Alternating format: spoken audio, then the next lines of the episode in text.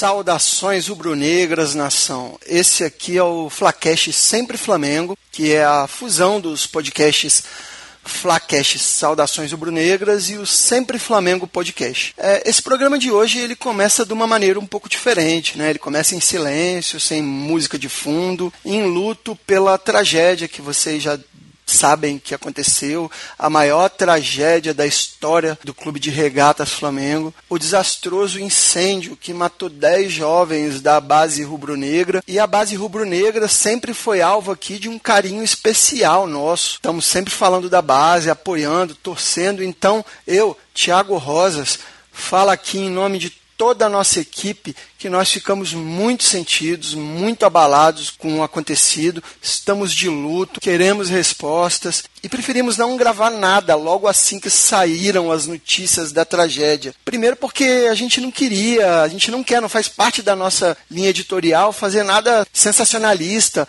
se aproveitando de uma tragédia para ganhar clique, ganhar audiência. Além disso, as informações vão chegando e as opiniões vão mudando. Então, é, talvez seja muito cedo, era muito cedo ainda talvez seja muito cedo para analisar o que realmente aconteceu, culpados, etc. Existem jornalistas com fontes mais próximas que talvez possam fazer essa cobertura de forma melhor. A gente pode deixar aqui os nossos sentimentos com as famílias, com o clube. É, por outro lado, o nosso clubismo também não vai chegar ao ponto de passar a mão na cabeça do Flamengo pelo ocorrido, mas também, por outro lado, não vamos entrar numa onda de oportunismo que muita gente aí embarcou com acusações precipitadas, jornalistas e pessoas que eu até admiro, inclusive, mas enfim, essa tragédia aí mexeu muito com todos e eu entendo a revolta das pessoas, que as pessoas falem coisa de cabeça quente, enfim. É, só não dá para fazer piada com isso, né, gente? Então vamos segurar a onda, é, bom senso e evitem linchamento virtual ou real a alguém que fale alguma coisa impensada. Não vamos propagar o ódio. E pode deixar, pode ficar tranquilo que nos próximos programas nós iremos abordar o desdobramento de toda a investigação. Sei que para o nosso ouvinte é importante importante que nós estejamos aqui, continuamos firmes e fortes, apesar de tamanha tristeza, a vida tem que seguir. E nós recebemos uma mensagem aqui de um ouvinte que eu aproveito para deixar um abraço é, para o Alex Oliveira que mandou a mensagem que a gente vai ler aqui e aproveito para dizer e para pedir para o nosso ouvinte que nos escreva, interaja conosco no Facebook, Instagram, no Twitter. É, respondemos sempre. E se quiser, manda alguma contribuição, nós podemos ler aqui ou colocar seu áudio. O podcast é seu também, ouvinte, tá certo? Mas enfim, o Alex Oliveira escreveu para gente, então abre aspas para o Alex Oliveira o show precisa continuar. Chegaremos aos sete dias do ocorrido, já chegamos, né? De mais uma tragédia que comoveu o Brasil. Mais um clube de futebol, e aí ele faz uma alusão à Chape, né? Perde seus atletas de forma a dez meninos que sonhavam em defender as cores do maior clube do país, do mais querido e mais amado. Quiseram o destino que nesse sétimo dia, ao invés de missa, tivéssemos um clássico, uma decisão para disputar, né? Então, me perdoe se eu não consegui gritar gol, perdoe se ao invés de sorriso de comemoração, uma lágrima teimosa percorrer meu rosto, mas é porque a ficha ainda não caiu. A ferida aberta recentemente ainda não cicatrizou e sabe-se lá quando vai cicatrizar. Penso na quantidade de sonhos que foram interrompidos, a quantidade de pessoas que esperavam ver nossos meninos ali no mesmo palco fazendo o que mais gostavam e deixarão de aplaudi-los. Eu já fui um desses.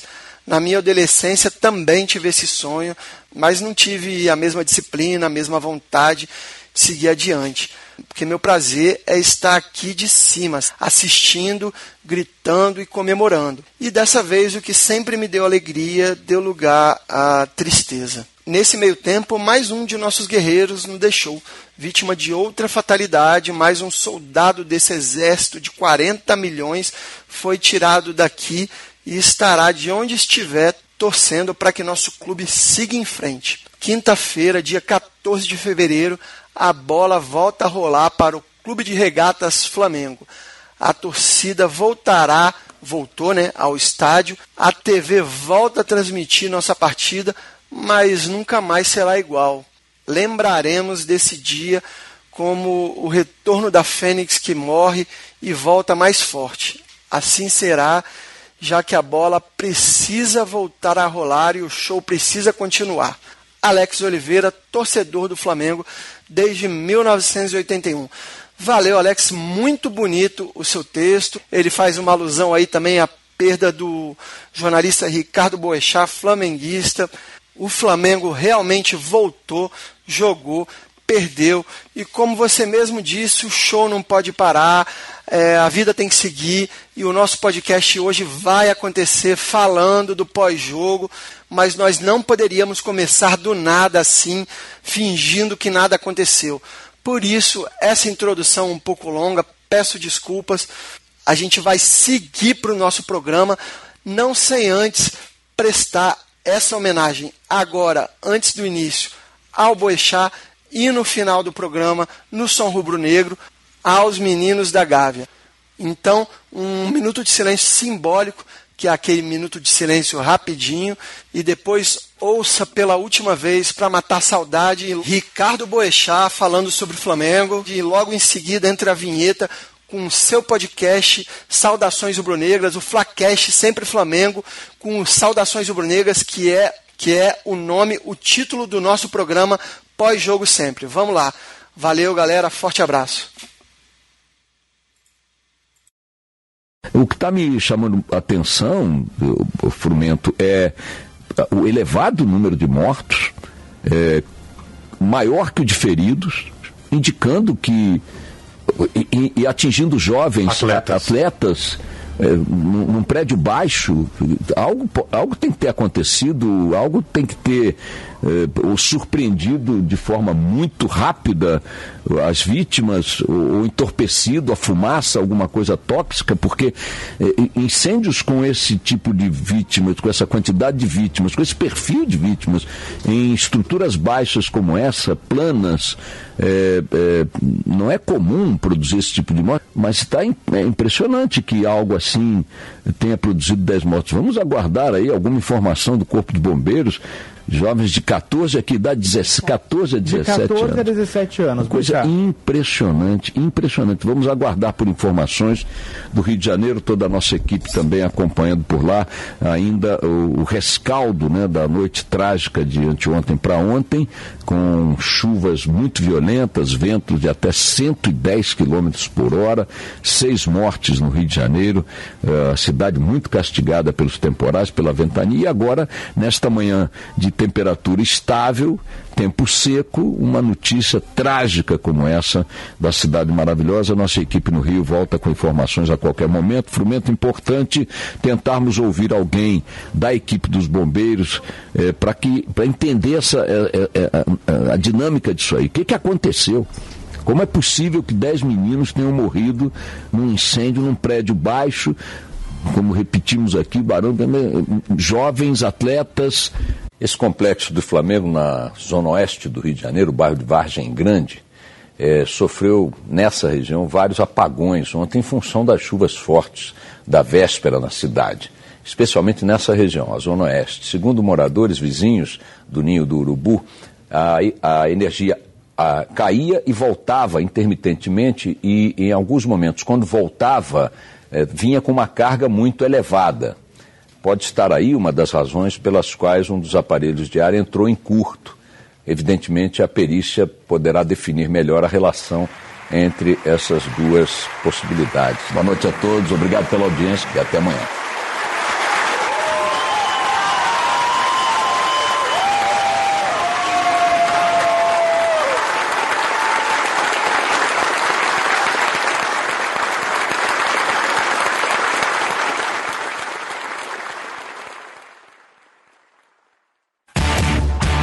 Impressionante o grau de maldade que vocês têm. Vamos pular! Eles estão deixando a gente sonhar. O novo técnico do Flamengo é o senhor Valdemar. Eu gosto muito desse modelo. E acaba de chegar São Judas Tadeu. Atenção, perde pra bola, bateu, balão, campeão, Está no ar mais um Flacast Sempre Flamengo. Flamengo!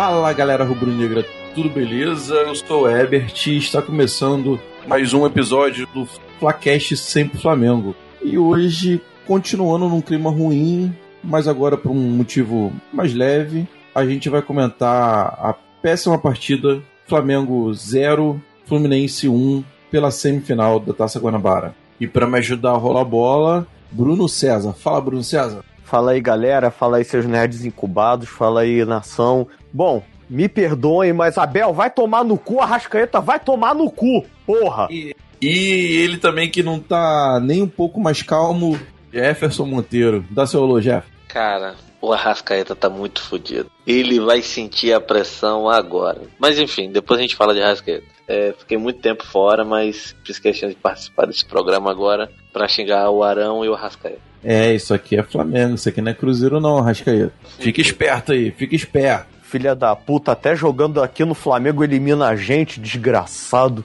E galera, você pode escutar todos os nossos episódios e outras coisas também, como colunas e, e alguns vídeos, no site flacastsemproflamengo.com.br. O nosso Instagram e o nosso Facebook é Flacast Sempre Flamengo. O nosso Twitter é Flacast Sempre. E o nosso e-mail é contato arroba flacastsempreflamengo.com.br. E um recado também que a gente não pode deixar de falar é: se você tiver a fim de fazer um site, está precisando fazer um site no nível profissional, procure a PlusBiz, é plusbiz.com.br. Eles fizeram o nosso site, eles cuidaram também do nosso feed, deu, deu um suporte aqui para a gente retornar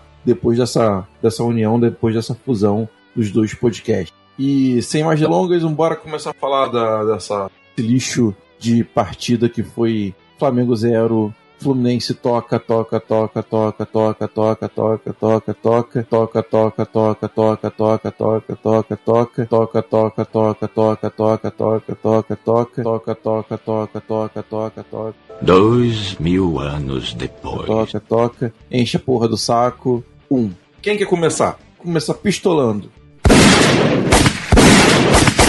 assim, a tua descrição foi perfeita. Fluminense, sinceramente, o Fluminense não vai arrumar porra nenhuma. A gente sabe, a galera tava elogiando o Fernando Diniz. Vão se fuder. Tá mal criado hoje, hein? Com mau humor que eu vou te contar. O, o Fluminense não vai arrumar porra nenhuma. O Fernando Diniz não, não dura até o meio do ano. Isso é um fato. Eita! Porque, polêmica! Assim, polêmica. polêmica. O Fluminense fica tocando bola de um lado pro outro, bola de um lado pro outro, de um lado pro outro e não faz nada, cara. É, não faz nada, entendeu? Então, assim, o, o, com certeza, isso eu falo sem sombra de dúvida. O Flamengo perdeu para ele mesmo. Ponto. De se novo. o Flamengo tivesse o mínimo de vontade de jogar, se, se, se, se tivesse um pouco de, de, de discernimento que aquele jogo, pelo menos, tinha que tentar fazer o gol para o arrombado que foi no Maracanã não voltar para casa tão puto, o Flamengo ganharia. Ponto. Entendeu? Aquela bola do Arrascaeta que originou o gol do Fluminense, em que ele segura a bola e que ele, ele entrega a bola pro, pro, pro adversário, praticamente, é simbólico, cara. Aquilo ali é o Flamengo hoje em dia. É um Flamengo que tá abdicando de jogar. Ele passou na cabeça dele, não, 47 do segundo tempo, eu vou segurar aqui, eu sou o pica. E ele entregou a bola pro adversário, entendeu? E a gente sabia, quando que a gente sabia que quando ele entregasse aquela bola, fatalmente o Fluminense iria fazer o gol, porque é, o, é o, a punição, é o castigo por você ser um merda, por você estar agindo que nem um lixo. Então talvez essa partida, esse resultado, melhore, de fato. Se o senhor Abel Braga fizer alguma coisa, de fato, ele vai ter que começar a fazer agora. Não vai não! Ele não vai não! Bruno César, o que, que faltou pro Flamengo que você faria diferente? Faltou culhão pra essas merda. Porra, cara. Assim, na moral, eu, é porque eu não queria tocar nesse assunto, mas é inevitável. Porra, era um jogo que era pós-tragédia, era pra homenagear os moleques. E caralho, os caras não tiveram a mínima vontade de ganhar o jogo. Tá certa a indignação. Como é que pode isso? Pelo amor de Deus, cara. A gente teve alguns bons momentos, tivemos alguns lances, mas, cara, cadê aquela gana? Cadê aquela vontade de vencer? Porque eu, na, na minha mente, eu achei que, porra, o Flamengo ia entrar mordendo o Fluminense. Ia entrar para arregaçar e meter logo uns 4 a 0 lá Manchester City contra o Chelsea com 25 minutos de jogo. Mas, porra, não foi isso, cara. Não que ia acontecer, mas eu queria que os caras demonstrassem vontade dentro de campo. E o que a gente viu foi o que o Jefferson falou. Foi um. Foi o, um, espelho do que o Flamengo é hoje. O, infelizmente, o Flamengo foi um time medroso dentro de campo. Infelizmente, o Abel está me decepcionando porque ele até agora não conseguiu fazer esse time jogar com N opções ótimas que, que ele tem à disposição. E o, o time ficou retrancado, tudo bem. Méritos do Fluminense também que soube dominar a partida com esse toca, toca, toca, toca, toca, toca, toca, toca, toca, toca. Essa não. Outra vez. Mas, porra, mas o Flamengo, em momento algum, foi o Flamengo que dominava o jogo. O Flamengo ficou retrancado para jogar em contra-ataque, coisa que a gente já não sabe fazer tão bem assim. Não consegue, né? Acabou saindo aquele gol. Arrascaeta, filha da puta, cara. Cara, pior que naquele lance, eu ainda falei pro meu pai, olha só, Flamengo vai tomar um gol no finalzinho, finalzinho do jogo. Meu irmão, foi eu acabar de falar, 10 segundos depois o Flamengo tomou o gol. Ele só nem virou para mim, ele só estendeu a mão pra eu apertar a mão dele. Que tipo, você tava certo, tava na cara que ia acontecer. Cara, eu acho que faltou culhão. Mas. Aí eu vou, vou dar um afago, que teve uma coisa que meu coroa falou e eu não discordo. Tudo bem, é muito fácil a gente chegar e, e, e tá puto e cobrar e os caralho a quatro, mas vamos convenhar também que, que a cabeça do pessoal provavelmente ainda tá longe pra cacete. É tudo muito recente, então sabe? Isso, de, dependendo da, das pessoas, isso de repente afeta de uma maneira um pouco mais lenta, mas pode ter até sido bom essa derrota ter acontecido agora, porque agora a gente vai ter mais um tempo para poeira baixar, voltar a focar no futebol e pro Abel tomar vergonha na cara e treinar esse time decentemente. Paciência, cavaleiro. Todas as coisas têm um propósito, inclusive a sua presença aqui. Eu escuto muita coisa e vejo muita coisa, e eu gosto de escutar muito um jornalista gaúcho chamado Luciano Potter. E ele cobre, obviamente, o futebol gaúcho, Grêmio e Inter, enfim. E num dos programas que ele faz, ele estava falando que o Inter teve um início de ano terrível, é, teve algumas derrotas que ajudaram o Inter. Tanto é que agora o Inter está melhorando. Porque o, o, o time vinha bem, é, dentro de um certo limite, e aí começou a tomar porrada. Os caras, logo no início do ano, já estão se mexendo para melhorar. E eu acho que é isso que vai acontecer com o Flamengo. O Flamengo tomou uma porrada agora e, e, numa situação até meio complicada, porque, porra, foi o jogo depois de tudo que aconteceu. A gente esperava que eles tomassem um, jogo melhor, uma atitude melhor, e não foi esse, esse fato. E eu acho que agora ou vai ou não vai, aí já é tudo feito agora no início do ano, já demite o Abel e contrata outro. Ou a coisa engrena, ou o bagulho vai ficar maluco. Cara, sabe qual é meu medo disso? É porque o Flamengo tá desde 2016 aprendendo e não põe em prática nada. Jogar contra o Fluminense, jogar contra o, o Fernando Diniz, eu percebi que foi uma, um desafio pro Flamengo, um desafio pro Abel, e ele fez uma leitura e traçou uma estratégia para jogar contra o Fluminense. O time do, do Fernando Diniz, o Fluminense, é um time aplicado, não, não é um brilhante, mas é um, um time muito, muito bem aplicado. Dá para perceber que eles, eles fazem, eles cumprem bastante o que o treinador pede, e taticamente bem, bem. E se não fizer isso, é fatal, não vai funcionar, eles não vão a lugar nenhum. Estaria nem, nem na semifinal. E eu percebi que o Abel não quis fazer, optou por não fazer a marcação alta. De certo modo, isso funcionou durante um bom tempo, porque quando, quando o, o, você marca alto contra o time do Fluminense, eles saem jogando e vão achar espaço na nossa defesa. E se a gente fica com a, com a linha mais, mais defensiva, eles não, eles não têm muita penetração. Eles não conseguiram, não conseguiram penetrar muito na, na nossa, na nossa área no, no primeiro tempo, um, com bolas, bolas paradas. Uma coisa que eu não concordo, eu, sem a bola eu achei que o Flamengo jogou direito, mas com a bola jogou muito errado. Com a bola o Flamengo optou por jogar muito direto, jogar com no contra-ataque o tempo inteiro. Todas as bolas eram era, era lançamento, era correria. O Flamengo não, não joga assim. O Flamengo não é um time de poucos toques na bola para chegar no gol. O Flamengo é um time de muitos toques na bola. E o Flamengo abdicou das, suas, das suas características hoje. É, em vez de disputar a posse de bola com, com o Fluminense, ter a posse de bola, já que o Fluminense veio com a proposta de ter a posse de bola, a gente também podia ter a posse de bola. Não precisava tentar definir tudo em 3, 4, 5 toques e, e perder toda hora a, a, bola. O que acontecia, o Flamengo tentava toda hora um contra-ataque e perdia a bola, porque o time do, do Fernando Diniz é, é, sabe disso. Sabe que o adversário vai tentar jogar no contra-ataque. Então ele sabe muito bem marcar isso. O Bruno Henrique foi nulo. Sim. O Everton Ribeiro foi pouco esperado, jogou nada hoje. Diego demonstrou raça, mas jogou mal, principalmente no primeiro tempo. O Gabigol correu muito, se dedicou muito, no final ele estava morto, mas perdeu um, um, um lance-chave no, no jogo. Ridículo, diga-se de passagem. Arrascaíta. Arrascaíta, grande esperança rubro-negra para 2019. é, ele, ele, o, o lance que o, que o Gabigol perdeu foi um lançamento muito bom do Rascaeta. Pronto. O Flamengo perdeu inúmeras chances. O Flamengo teve chance com o Bruno Henrique, teve chance. Teve duas chances com o Bruno Henrique, uma que o Gabigol até roubou a bola do, do zagueiro. Teve aquele cruzamento. Perdeu com o Bruno Henrique, perdeu com o Gabigol, perdeu com. É, vários. a gente perdeu muitas chances. Eu, se não me engano, o Fluminense chutou apenas dois, dois lances gol, duas bolas dentro do gol, é, em direção ao gol. Uma que o Diego Alves defendeu com os pés e outra que foi o gol. E, e essa do gol, para mim, foi.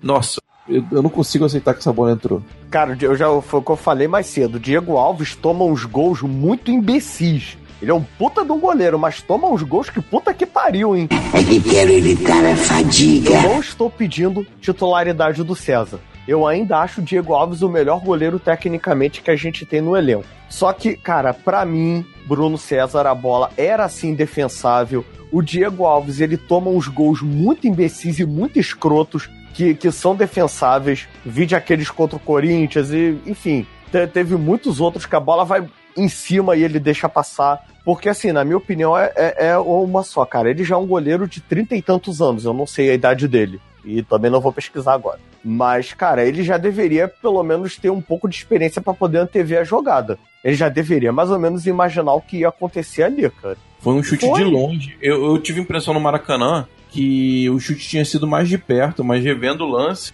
na, na TV agora, é, o, o, chute foi bem de longe. Sim, e assim, claro, contribuiu também. Para mim, teve uma falha de marcação, porque todo gol sai de um erro. Uh, eu não achei que o Rodrigo Caio falhou no lance. Para mim, a falha foi do René, que não ofereceu perigo nenhum pro, pro Luciano. Não, não dificultou em momento algum. Teve uma marcação frouxa também do, do, do Pará e do, do, do, do, Rodolfo que deixaram, acho que foi o Everaldo cruzar, né? Esqueci de, de criticar o René. René também jogou muito mal hoje. Muito mal. Não, o René foi péssimo. Nossos laterais, nossos laterais foram muito ruins. Foi o lateral direito. Com tal de parar, né? Ah, não, tá brincando. Cara, pra você ter ideia, é sério, eu tô falando sério. Eu cheguei, eu cheguei do trabalho, eu sentei, eu jantei, eu vi o jogo inteiro, eu vi 90, eu vi, eu vi o jogo inteiro, 100% do jogo em nenhum momento eu me atentei ao fato de que o Pará estava em campo. Ah, então deve ter sido a melhor partida do Pará no ano. Porque normalmente você fica. Você, você, percebe que ele fez merda. Cara, mas aí que tá, eu não sei, cara. Eu acho que ele chegou num ponto em que ele é tão ruim, tão ruim, que ele transcendeu ele prejudicar o time e ele agora é ignorado até pelo adversário ele virou uma, uma, uma outra coisa no gramado. Você tem o clube que é o Flamengo, o time, os 11 do Flamengo, você tem os 11 do adversário, e você tem a arbitragem, e você tem um outro elemento que é o Pará. Que por sinal hoje recuou uma bola que poderia ter acontecido no gol contra, né? Só pra variar um pouquinho. Nossa, quando ele recuou aquela bola, eu falei com. com falei com o Vitor, que tava do meu lado, Vitor Gama. É, cara, Pará tem histórico de gol contra em Fla-Flu, hein? e um filme passando pela minha cabeça. O Pará se antecipa e marca gol contra! Gol contra de Pará!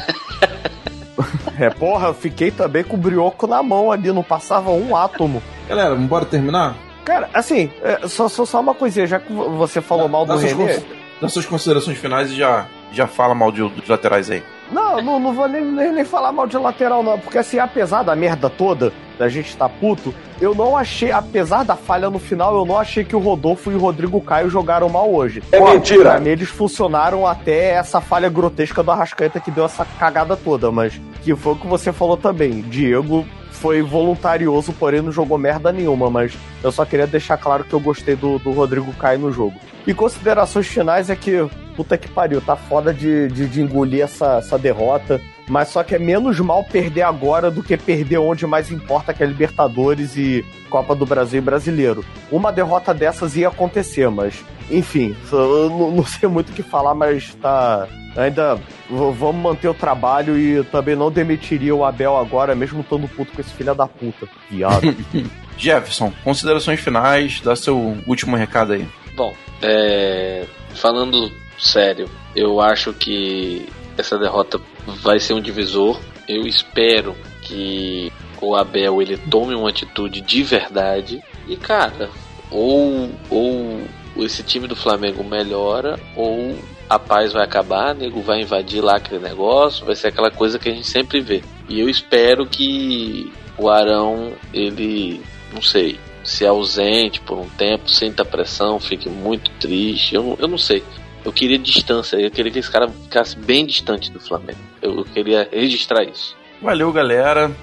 Hoje, infelizmente, com a derrota, a primeira derrota do ano, mas que a gente extraia lições. É, estamos em uma fase, um período de extrair lições para não cometer os, os mesmos erros. Fique agora com o quadro Aquele Abraço e com o som rubro-negro que tá show. Esse hoje tá especial. Valeu, galera. Falou! O Rio de Janeiro continua sendo. O Rio de Janeiro, fevereiro e março. Alô, alô, realengo. É isso aí, galera. Voltei, voltei pro momento aquele abraço. Hoje um momento aquele abraço especial e triste. Alô, torcida do Flamengo, aquele abraço. Não poderia ser diferente.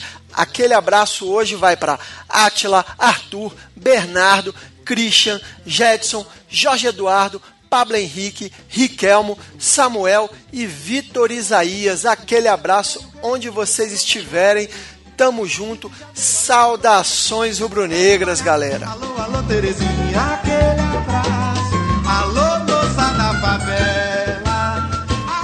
som rubro-negro também vai em homenagem a essa garotada que nos deixou, que foi com pressa, tinha muito para render ainda. Dudu Nobre e Bruno Cardoso, dois flamenguistas, compuseram essa música em homenagem aos garotos do Ninho, que já caiu no gosto da torcida, que na verdade é uma adaptação da canção do Tim Maia, Azul da Cor do Mar, que virou essa homenagem, uma linda homenagem da torcida, a torcida do Flamengo, como sempre, fazendo bonito. E você já escuta aí ao fundo e termina o programa com essa homenagem mais do que justa.